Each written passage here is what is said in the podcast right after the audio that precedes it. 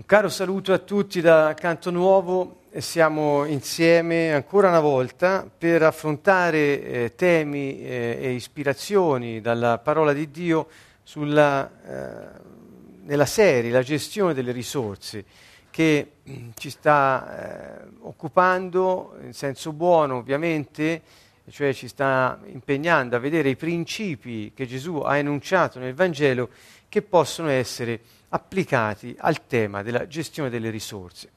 Ora, eh, quello che ho già detto altre volte, ma lo ripeto perché magari qualcuno vedrà questo video e non ha visto altri, o qualcuno che è qui presente non ha sentito questo altre volte, eh, quello che eh, cerchiamo di fare è semplicemente di prendere il Vangelo, eh, prendere le parole di Gesù, eh, vedere dove attraverso le sue parole ha enunciato dei principi e eh, vederli applicati ai vari temi della vita, alle varie situazioni della vita.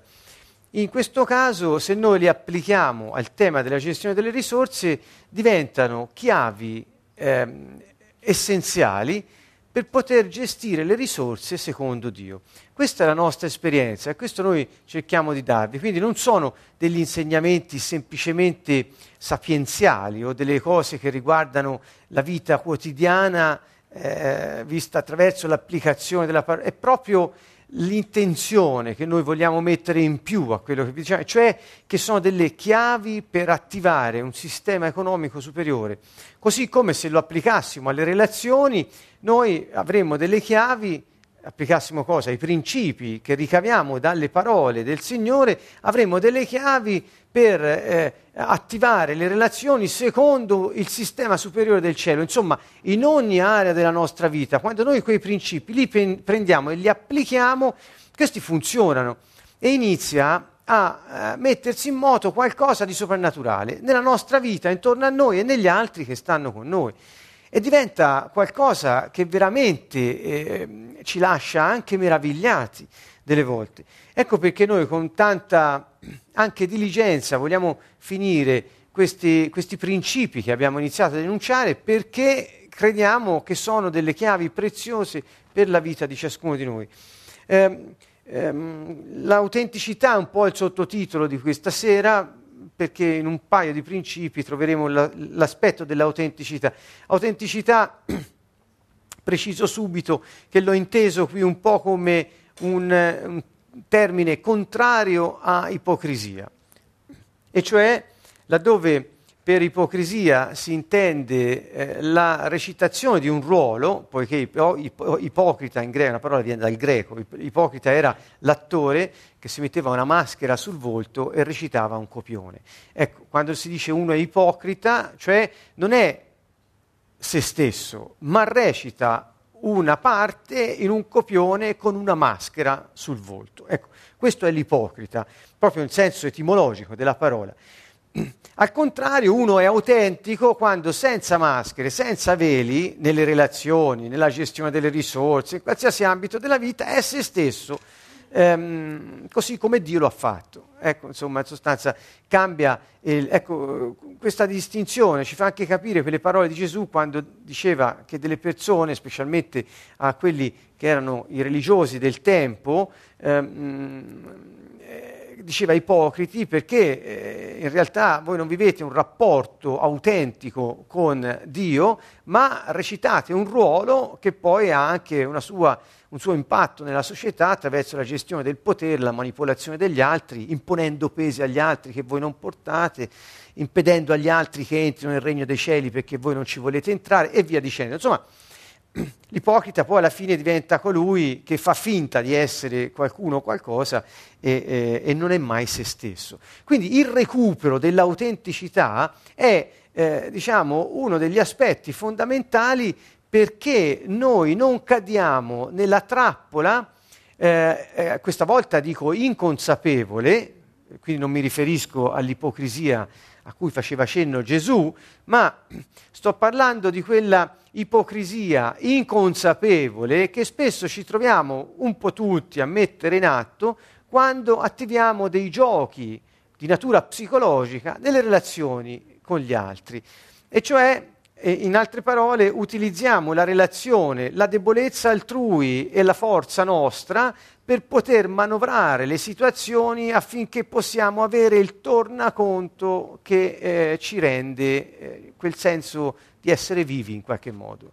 Ecco, quindi questa è una forma di ipocrisia un po' più sottile, inconsapevole, che però purtroppo eh, eh regna, eh, uso un termine forte, nella vita della maggior parte delle persone. Ci sono molti eh, video che parlano di questo, sono dinamiche relazionali e eh, anche nel mio libro La vita in 4D molto si parla di questi aspetti, quindi vi rimando a quello e ora non andrò oltre. Dunque, recupero dell'autenticità come chiave fondamentale per poter vivere eh, nel regno dei cieli godendone eh, eh la ricchezza sotto tutti i profili, non parlo di ricchezza nel senso di denaro, ma la, la, la, la ricchezza della presenza del Signore, della sua azione soprannaturale nella nostra vita. Principio numero 23 quando sei autentico, vero secondo la tua identità, non puoi dire di sì a tutti. Ora, questo è un principio eh, molto importante. Vediamo un po' se riusciamo a inquadrarlo con due parole, perché poi voglio arrivare a un principio cardine che un po' ci aiuta a vedere tutto. Così non aspettarti che tutti dicano bene di te.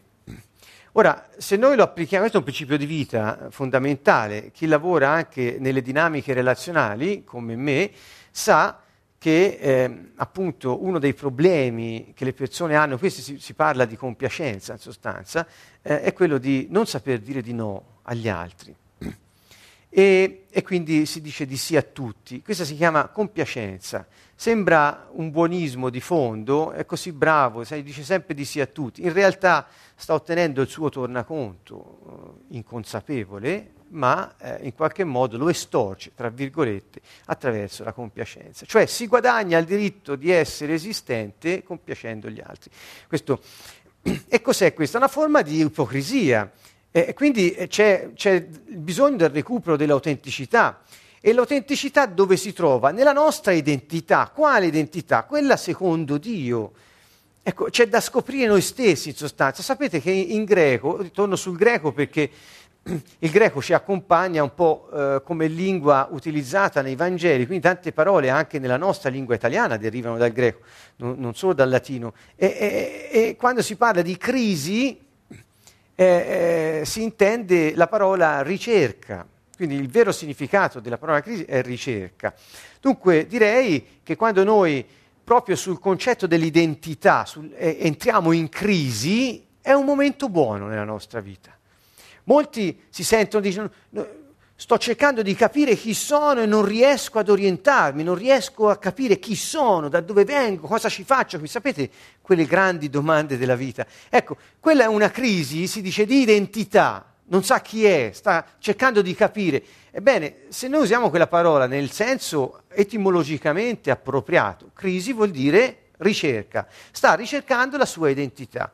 Quindi è un momento buono nella sua vita quella persona probabilmente può uscire da quelle situazioni di ipocrisia, perché se la trova la sua identità, quella che Dio gli ha dato, eh, può iniziare ad essere se stesso. E se inizia ad essere se stesso, può vivere quella vita eterna che Dio ha disegnato per lui su questa terra è in grado di poterla vivere. Dunque, tornando al nostro tema, perché mi sono allargato al concetto di identità, di autenticità e di ipocrisia, tornando al nostro tema più strettamente legato alla compiacenza, vorrei vedere queste poche parole del Signore. Ora voi vedetevi nel vostro ambiente di lavoro o nella vostra famiglia con il problema della gestione delle risorse, con il problema della gestione del personale, con il problema, del, problema gestione, della gestione dei colleghi, gestione delle risorse, dei, delle, scusate, delle relazioni con i colleghi e vi, metteteci quello che volete.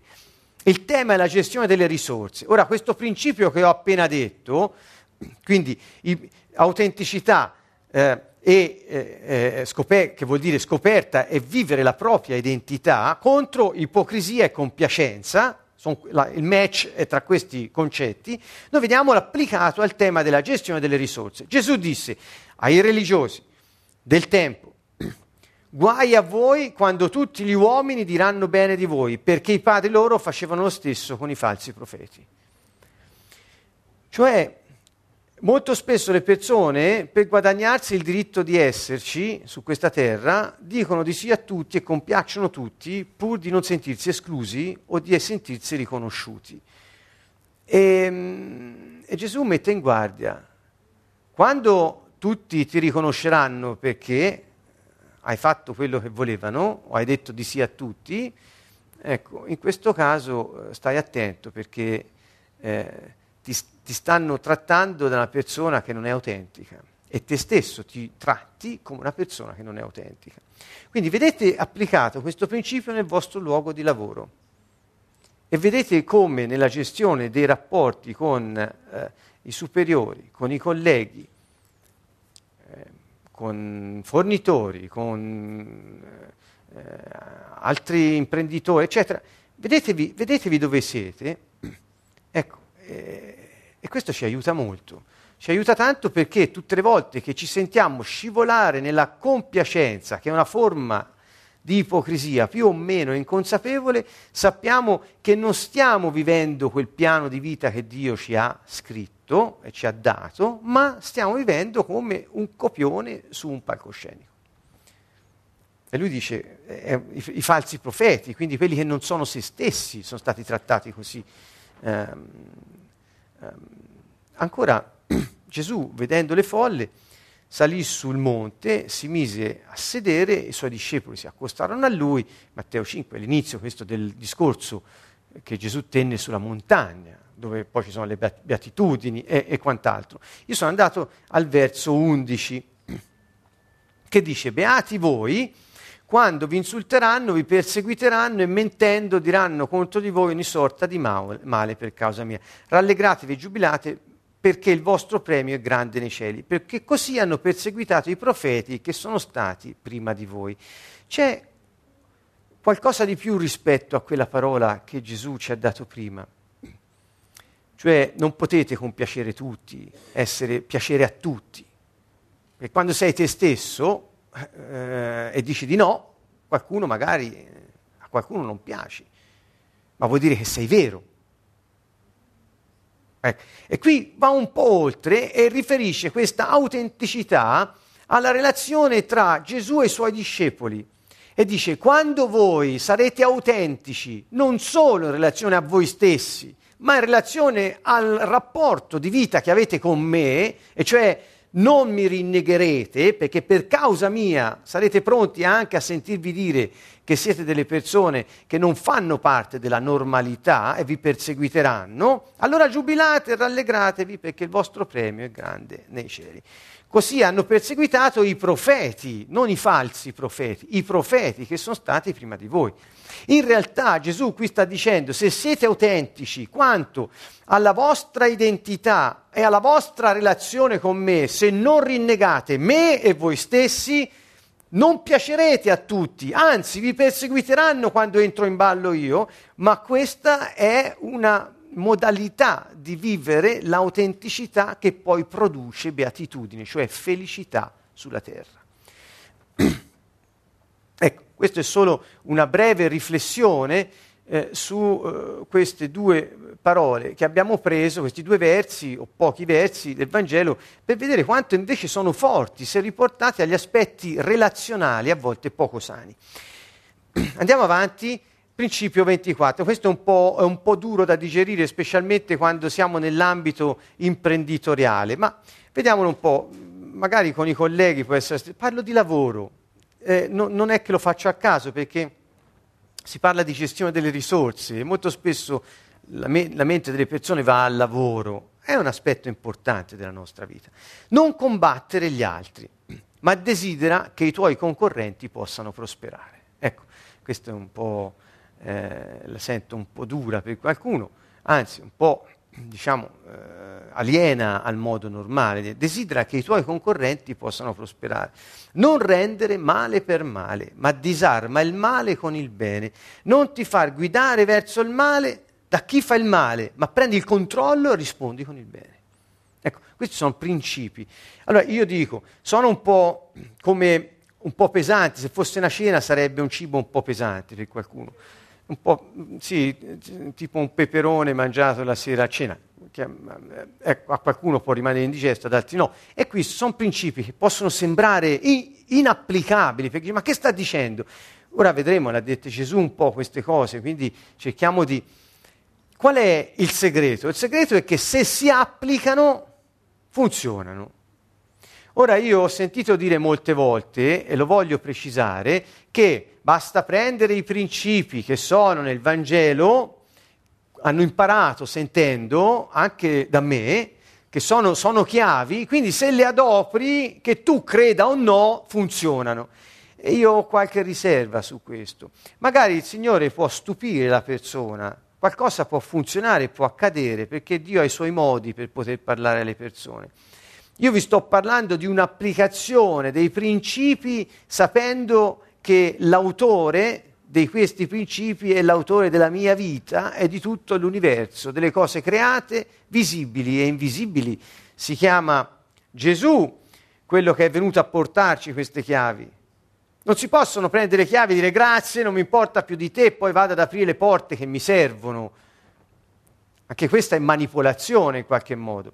Allora, eh, qui sto parlando a chi vorrà portare il messaggio del regno dei cieli e chi vorrà annunciare agli altri che ci sono delle chiavi e dei principi. C'è un linguaggio anche che possiamo usare. Se le persone che non credono sono a, in qualche modo attirate da questo paese che funziona per fiducia, cioè per fede, e ha delle chiavi per poter aprire delle porte di, eh, di eh, eh, felicità sulla terra.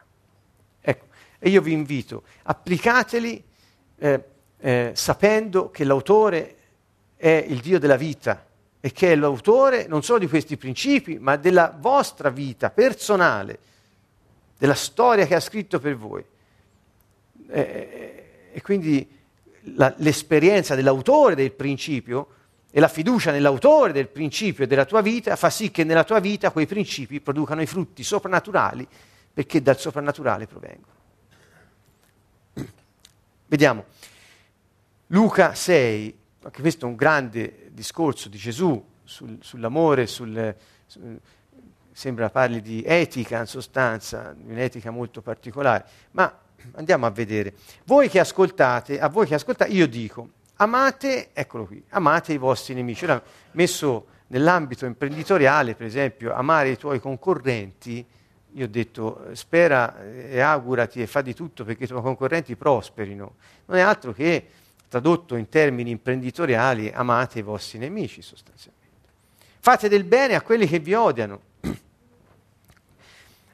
Benedite quelli che vi maledicono, pregate per quelli che vi oltraggiano. A chi ti percuote su una guancia, poggili anche l'altra. A chi ti toglie il mantello, non impedire che ti prenda anche la tunica. Ora, io qui nel principio ho, ho, ho, detto non rendere male per male, ma disarma il male con il bene, vedremo dopo. Non ti far guidare verso, verso il male da chi fa il male, ma prendi il controllo e rispondi con il bene. Quindi, quando uno ti percuote sulla, su una guancia, Gesù dice poggi l'altra guancia, non è un gesto di sottomissione alla violenza, eh, così fine a se stesso, ma è un invito del Signore a dire non lasciare che il male, cioè la percossa su una guancia, prenda il controllo e determini la tua reazione, ma prendi tu il controllo e di non mi percuoterai una volta, detta tu la regola, percuotemi due volte, non hai più il comando te, ma ce l'ho io con il bene, perché non rispondo al male con il male. Sentite che potenza c'è nella parola di Gesù che ci insegna a non rispondere, a non reagire al male con il male, ma a prendere il controllo e dire non sei tu che comandi percuotendomi, ma sono io che ricevo la percossa a comandare e dire dammene due. Disarmo il male perché non hai più il comando, ce l'ho io. Vabbè, questo va un po' lontano, eh, ci aiuta a capire che l'invito di Gesù non è al vittimismo, o alla, all'essere così eh, vittime di violenza senza un fine superiore. Il fine superiore è quello di disarmare il male con il bene, prendendo il controllo nelle situazioni. Da a chiunque ti chiede, a chi ti toglie il tuo, non glielo ridomandare. E come volete? Eh, mm, uno direbbe, ma che stai dicendo? Ma è semplice, il Signore ha detto, eh, il Padre perdonerà a voi nella misura in cui voi perdonate a quelli che vi hanno fatto qualcosa. Se qualcuno ti toglie qualcosa e non cancelli il debito, come fai ad essere perdonato te? La sostanza è la stessa, non è che sono cose eh, tanto diverse da quelle che abbiamo sempre sentito. E come volete che gli uomini facciano a voi, fate voi pure a loro. Questa è la famosa regola d'oro se amate quelli che vi amano, che grazia ve ne viene, insomma, che merito avete, dipende dalle versioni. Anche i peccatori amano quelli che li amano. E se fate del bene a quelli che vi fanno il bene, quale grazia ve ne viene? Anche i peccatori fanno lo stesso. Vuol dire che se siete miei, se siete del mio regno, se il mio spirito sarà in voi, quando il mio spirito sarà in voi, voi non risponderete al male con il male, ma disarmerete il male con il bene. Questo è, è meraviglioso, è una chiave fondamentale. E nell'attività economica io dico come si può applicare questo? Ho, ho, enunciato un principio, l'ho ricavato da qui, voi potete ricavarne molti altri. Io, direi, io ho detto, eh, desideriamo che i nostri concorrenti possano prosperare, per esempio. Ancora, e se prestate a quelli dai quali sperate ricevere, che grazia ne avete? Anche i peccatori prestano per ricevere le banche, ne abbiamo parlato tante volte, questo è il sistema bancario. Ma amate i vostri nemici, fate del bene, prestate senza sperare nulla. E il vostro premio sarà grande, sarete figli dell'Altissimo, perché? perché vi comportate come il Padre vostro che è nei cieli. Questo è un inciso che aggiungo. Poiché egli è buono verso gli ingrati e i malvagi. Ehm, siate misericordiosi, come è misericordioso il Padre vostro, non giudicate, non sarete giudicati, non condannate, non sarete condannati, perdonate, vi sarà perdonato, date, vi sarà dato, vi sarà versata in seno. Ecco qui la finale, che eh, è come il, la finale del libro di Giobbe, la parte che nessuno lo legge perché si sconvolge prima, ma eh, arriviamo in fondo. Eh, eh vi sarà versata in seno buona misura, pigiata, scossa, traboccante, perché quella misura con cui misurate sarà rimisurato a voi. Se tu rimetti un debito a qualcuno che ti ha fatto, ti ha tolto qualcosa, cancelli il debito, non gliela richiedi quella cosa. Sarà Dio che provvederà a metterti in seno, cioè a metterti nelle mani una grande misura di quelle cose che ti hanno portato via. Sarà, una, sarà il Signore che provvederà a questo. Questa è la nostra fiducia. Ecco perché figli dell'Altissimo. Sono principi che se applicati nella gestione delle risorse sono esplosivi perché cap- capiamo che ribaltano completamente il sistema che siamo abituati a vedere, sentire e pensare. Ancora qui ehm, troviamo un po' gli stessi inviti. Um, voglio andare, voglio andare mm, ecco al verso 48, dopo che Gesù ha detto tutte queste cose, dice, voi dunque siate perfetti come è perfetto il vostro Padre Celeste. Ecco, quindi la perfezione a cui Gesù ci invita a tendere, a desiderare, di, di essere, di essere autentici, è questa la perfezione, cioè essere autentici, essere come il Padre, essere come colui dal quale veniamo. In che cosa consiste questa perfezione? Consiste in quello che abbiamo detto, nel vincere il male con il bene e, nel non, e, nel, e nell'amare i nostri nemici, nel non chiedere indietro a chi hai prestato, nel, cioè tutte quelle norme, quei principi che ha detto prima, dice chi tende a questo tende alla perfezione. Perché? Perché sta cercando la sua autenticità. Anzi, la sta esprimendo perché l'ha trovata. È chiaro che se non sai chi sei eh, eh, e vivi una forma di ipocrisia, anche, anche inconsapevole, eh, non puoi tendere a quella perfezione. È impossibile. Ci è stato dato lo Spirito Santo perché in modo soprannaturale il nostro cuore fosse cambiato e noi potessimo mettere in pratica questi insegnamenti di Gesù. Quindi sembrano talmente impossibili da applicare, ma sono un po' la base, eh, l'ho detto, del perdono. Eh, Dio ci ha già perdonati, ma se noi non perdoniamo gli altri, lui ha detto io come faccio a perdonare? Perché non siete come me in sostanza. Eh, andiamo avanti. Ancora sul giudizio, eh, sempre sulla misura che abbiamo verso gli altri, quella è la misura che noi scegliamo per noi. Questo portatelo nella gestione delle risorse nella gestione delle risorse. Ancora, eh, sulla misura, Matte- Marco 4:24, e quindi questo principio direi di licenziarlo così, mi sembra che già l'abbiamo eh, scandagliato. Un ultimo eh, aspetto, prima di passare, se ne ho il tempo, spero di sì, eh, a, a, alla pesca miracolosa, che ci insegna molto su alcune cose. Vorrei vedere questo, il leader spende la sua vita perché gli altri raggiungano il loro scopo. E quando dico leader non intendo eh, colui che eh, eh, ha il controllo di altre persone, perché spesso questa parola evoca nel nostro immaginario una persona che ha una certa autorità e che la usa eh, non sempre a favore eh, del bene comune. Ecco, quando uso questa parola intendo dire eh, colui che esprime la sua identità in modo autentico, secondo il piano di Dio. E non può essere altro che un leader, perché tutti noi abbiamo ricevuto uno spirito di leadership, perché ci è stato dato il, il mandato, lo scopo iniziale che Dio ha pronunciato sull'uomo è regna su tutta la terra, soggiogala, dà il nome agli animali, tutto quello che c'è è tuo, usalo nel luogo del godimento, che sarebbe la parola Eden, dove Dio aveva posto l'uomo.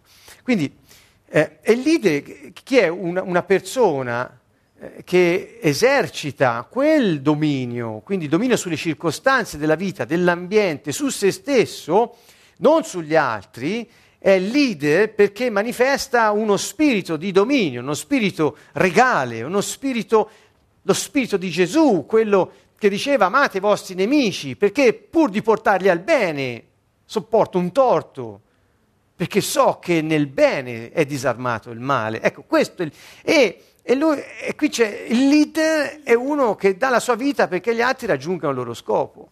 Questa è la, è la persona di Gesù.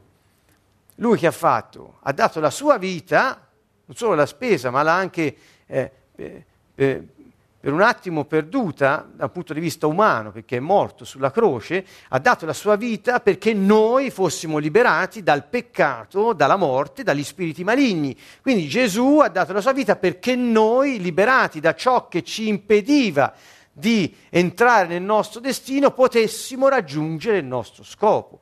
Un vero leader. E tutti noi siamo chiamati ad essere come lui, perché ci ha dato il suo spirito e quando noi abbiamo fiducia nel Messia, lo Spirito del Messia viene a vivere in noi e ci porta a vivere come Lui, Lui diventa la nostra vita.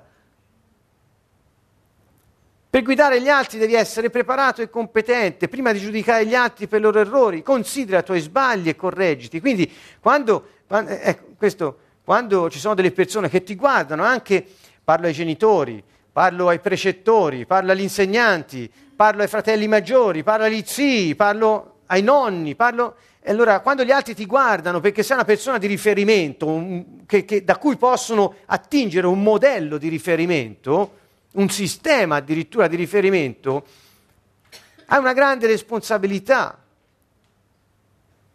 Perché gli altri attingono da te quello che hai, quello che dai. Eh, va bene. Perché osservi la pagliuzza nell'occhio del tuo fratello, mentre non ti accorgi della trave che hai nel tuo occhio? O come puoi dire al tuo fratello, permettimi che ti tolga la pagliuzza dal tuo occhio, mentre nell'occhio tuo c'è una trave?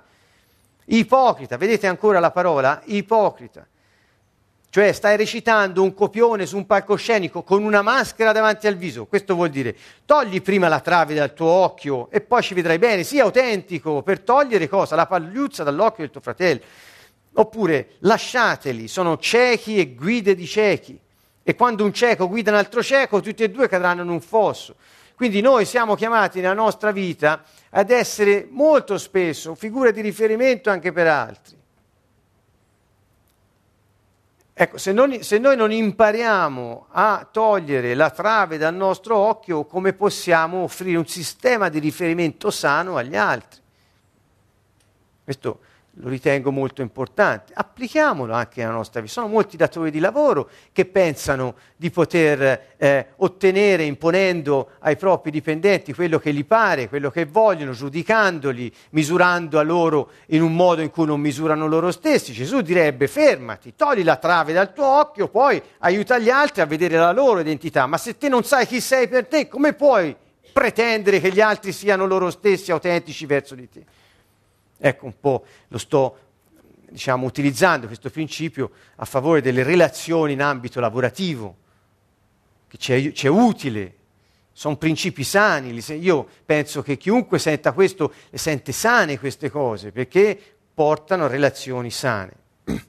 E chiudo con il principio 26, c'è un sistema economico superiore che sembra illogico ma che funziona lo slogan è cambia mentalità e fidati. Allora, cambiare mentalità, lo ripeto per tutti, è, è tradotto in, tutte vers- in, tutte, in, quasi tutte le versioni della Bibbia, tradotto con pentitevi o ravvedetevi.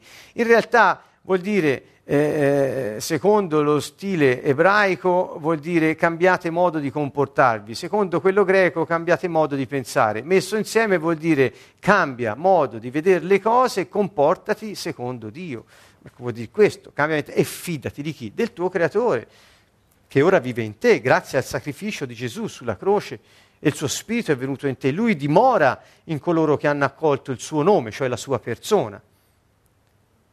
Allora, quando noi cambiamo mentalità e anche nell'ambito della gestione delle risorse iniziamo a fidarci di questo sistema economico superiore, eh, eh, facendo appello all'attività di quel regno e non del, dei regni della terra, eh beh, eh, qui si mette in moto qualcosa che non può essere arrestato, nessuno lo può fermare. Eh, mi riferisco qui a questa parabola che Gesù, eh, scusate, una parabola, la storia della pesca miracolosa. Eh, Luca 5 ce ne parla eh, un po' all'inizio del Vangelo eh, e vorrò fare riferimento stessa, eh, allo stesso racconto che troviamo in Giovanni, nel Vangelo di Giovanni al capitolo 21, che è un po' la fine dopo la risurrezione. Ecco, vediamo un po' che cosa ci può insegnare per chiudere questo argomento sulla autenticità e uno dice sì, ma questa autenticità poi in relazione al mio lavoro, a quello che faccio, come si sviluppa? Troviamo degli spunti su questa storia. Lui, Gesù, levatosi in piedi, stava presso il lago di Genesaret e la folla gli faceva ressa intorno per ascoltare la parola di Dio. Mi, mi viene eh, spontaneo così meravigliarmi e quasi sorridere alla parola, faceva ressa una folla. Ora, eh, forse in toscano fa più impressione perché fare ressa voleva dire una, una grande folla che fa una grande confusione quasi disordinata. Ecco, una ressa. Grande folla, grande confusione anche disordinata. Cioè, c'era un sacco di gente, forse spingevano, forse volevano sentire meglio perché non c'erano i microfoni. Cioè, e allora lui che fa? Vede, vede due barche che erano ormeggiate e i pescatori erano scesi, quindi erano, erano tornati dalla pesca e le, lavavano le reti, quindi sistemavano. Lui sale su una barca, quella che era di Pietro, Simone, Simon Pietro, e lo pregò di scostarsi un poco da terra. Sedutosi iniziò a parlare alla gente. Che vuol dire? Vuol dire che siccome c'era questa ressa di persone, eh, allora si mette su un palchetto, era la barca, non aveva altro, e si scosta un po' dalla riva per essere visto da tutti, perché se va nell'acqua più avanti gli altri non potevano venire, quindi la ressa si fermava sulla riva e iniziava un po' di ordine. Quindi ci sono delle esigenze pratiche che Gesù ha dovuto mettere in atto per poter parlare alla gente. Vedete, anche questo è uno spaccato interessante della sua vita, del suo modo di fare. E eh, quando ebbe finito di parlare, disse a Simone, prendi il largo e calate le reti per la pesca. E Simone rispose, maestro, ma noi abbiamo faticato tutta la notte, non abbiamo preso nulla.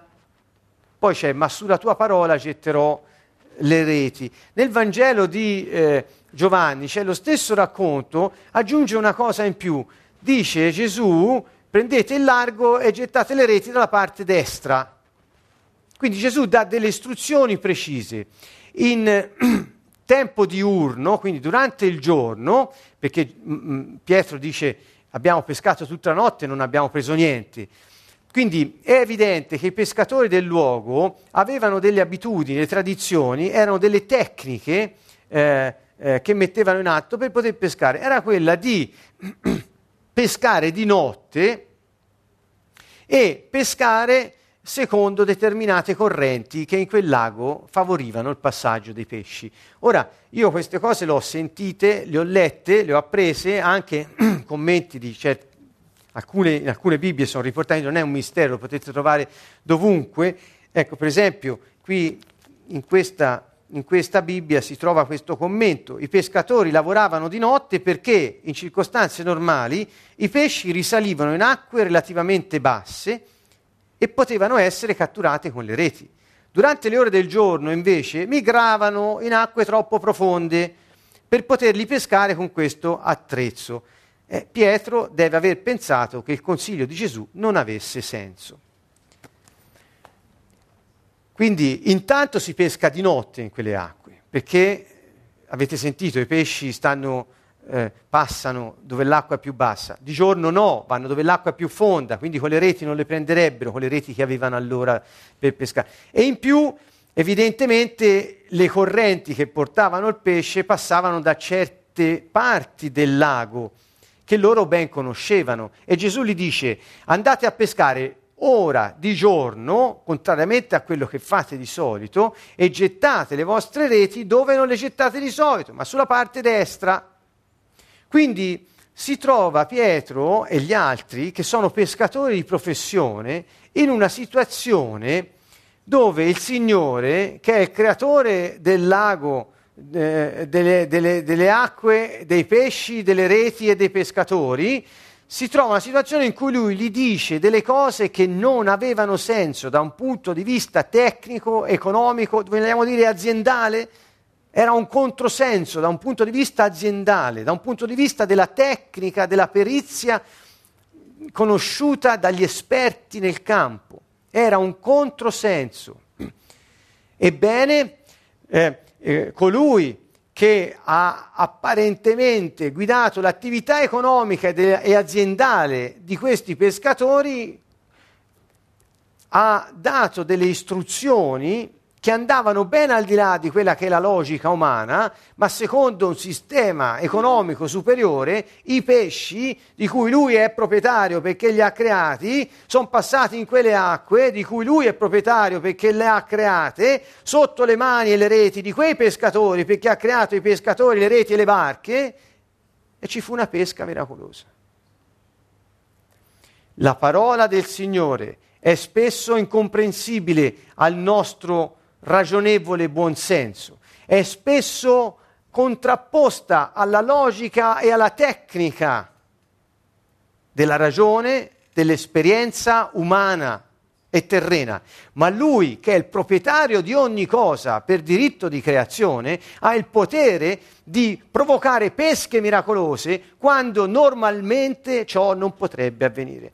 Perché vi dico questo? Perché vi dico che se noi vivremo così come il Signore ci ha insegnato, applicando i principi che sono per l'uomo normale della strada, così direbbe un giurista, e, e mi, è, mi, è, scappato fuori, eh, mh, per, per la persona che non ha fiducia nel Signore, sono un controsenso, perché sperare che chi compete con te possa prosperare, che chi ti ha fatto del male possa essere perdonato, incontrare il Signore, sperare che chi ti ha rubato qualcosa, ma non sperare, nemmeno glielo richiedo indietro, eccetera, sono concetti che vanno al di là di quella che è la tecnica della sopravvivenza economica su questa terra. Ma lui, che è il creatore di tutto e che ha la potenza e l'autorità di mettere in moto un sistema economico superiore, può dirigerci e può far accadere le cose. Quello che io voglio trasmettere prima di chiudere è proprio questo. Dio può far accadere le cose perché è proprietario, è signore di ogni cosa che c'è su questa terra. Quindi quando noi ci fidiamo di Lui, applicando quei principi che alla nostra mente possono sembrare eh, un controsenso, ma ci fidiamo di lui, Pietro disse, ma sulla tua parola getterò le reti, la pesca diventa miracolosa. E dirò di più dunque, qualcuno che ha incontrato il Signore, risorto, perché con Giovanni 21 siamo al momento in cui loro lo incontrano sul lago di Galilea, dopo che era risorto. E dunque questo incontro con Gesù risorto che, che qualcuno di noi ha fatto, eh, nel senso che ne abbiamo fatto esperienza di Lui che è vivo, una, è, è, una persona, è vivo, è Dio ed è vivo. Quando fai esperienza di Lui che è vivo, che è risorto, e entra nella tua vita come un fiume di pace, allora eh, eh, riscopri la tua identità, riscopri la tua autenticità e puoi vivere secondo i suoi precetti, i suoi insegnamenti. E quando lo trovi e lo vedi, anche to- se torni, se sei a fare il tuo lavoro che facevi prima, perché loro lo hanno incontrato risorto e sono tornati a pescare. Nel Vangelo di Giovanni, qui Pietro è chiaro, al, al verso 21, ora ho perso il segno, per non perdere tempo, dice io torno a pescare, disse. Quindi che fatto? L'hanno incontrato e lui è tornato alla sua occupazione lavorativa che aveva prima. Gesù torna nella sua vita, risorto, appare a lui e gli dà delle istruzioni che al, al, al non credente sembrano un controsenso su come gestire la sua azienda. Quindi se hai incontrato il Signore risorto e, e lavori e svolgi il lavoro che facevi prima di incontrarlo, il Signore ti dirà come svolgere il tuo lavoro in un modo nuovo per fare pesche miracolose. Perché lui è il proprietario di tutto. Quindi questo è un principio intanto. Qualsiasi cosa tu stia facendo una volta che hai incontrato Gesù risorto e ne hai fatto esperienza come una persona viva che ha il potere di cambiare le cose, cacciare demoni e guarire le malattie, il Signore fa questo nella nostra vita, cambia le circostanze. Dice ma non abbiamo preso niente tutta la notte, va, te lo dico io, ma è giorno, si pesca di notte, va a pescare di giorno, ma i pesci sono profondi, va perché io comando i pesci, butta le reti dalla parte destra, ma no, si buttano a sinistra, buttale dalla parte destra, io io sono proprietario delle correnti. Ti darà istruzioni su come gestire la tua attività, su come svolgere la tua, la tua attività, anche economica, anche lavorativa. E in più, e in più c'è una parola che ci porta al Vangelo di Matteo qui, Gesù, dopo aver eh, parlato di tesoro, perla e rete, parlando del regno di Dio, disse, avete capito? E gli dissero sì. E lui gli disse, per questo ogni avvocato, perché gli scribi erano avvocati, dottori della legge, ogni avvocato divenuto discepolo del regno dei cieli, studente del regno dei cieli, è simile a un padrone di casa che estrae dal suo tesoro cose nuove e cose antiche. Cioè che vuol dire? Che là dove sei, il Signore ti mette, ti darà istruzioni per come eh, produrre frutto secondo il regno soprannaturale che irrompe in te, attraverso di te, nell'ambiente dove sarai. Hai imparato a fare l'avvocato nel modo dove ci sono cose vecchie che puoi continuare ad usare, che ti saranno utili, una conoscenza tecnica di base, ma io ti dirò il modo nuovo in cui usarlo perché il regno dei cieli sia visibile nella tua vita, il soprannaturale impatti la tua vita e quella degli altri. Quindi se riscopriamo chi siamo e siamo autentici, Dio non ci dice di buttare via niente. Anche questo è un principio meraviglioso. Dopo si rivolse a Pietro e disse, sarai pescatore di uomini. Cioè per ora continua a fare questo lavoro, ma guarda, è un simbolo in sostanza. Dietro c'è un'altra realtà. Ti stai preparando come pescando? No. Facendo l'avvocato? No. Fidandoti di me? Ti stai preparando per fare quello per cui sei stato creato. Ecco, questa è la sostanza. Dunque il Signore ci chiama a mettere fiducia nella sua uh, uh, onnipotenza, nel suo amore per noi e nei principi che ci ha dato perché possiamo funzionare uh, secondo il suo insegnamento e non saremo mai delusi. Questa è la mia parola conclusiva a questo incontro non saremo mai delusi perché, eh, come dice Paolo, avremo sempre speranza perché lo Spirito Santo è stato riversato nei nostri cuori. Qual è questa speranza? È quella fiducia verso il futuro, è un'attesa certa che le cose che Lui ha detto avverranno. Perché? Perché lo Spirito Santo è noi e Lui ci fa vivere nel modo in cui Gesù ci ha chiesto di vivere per realizzare quel piano di amore che ha per ciascuno di noi. Bene, con questo ci salutiamo E ci vediamo ormai dico al prossimo video, troverete i nostri video non solo sul nostro sito, eh, anche su altre piattaforme in internet. Vi invitiamo a utilizzare anche il nostro podcast che trovate sul video, ci sono i talks, si chiamano, queste condivisioni di riflessioni che sono i video, oppure dei video musicali con delle preghiere, delle meditazioni musicali di Fabrizio. L'invito è andare a prendere eh, questo mezzo eh, stupendo e poterne trarre vantaggio, che è appunto internet, il computer, la possibilità di ascoltare le cose. Bene, vi salutiamo a tutti dal canto nuovo, un caro saluto.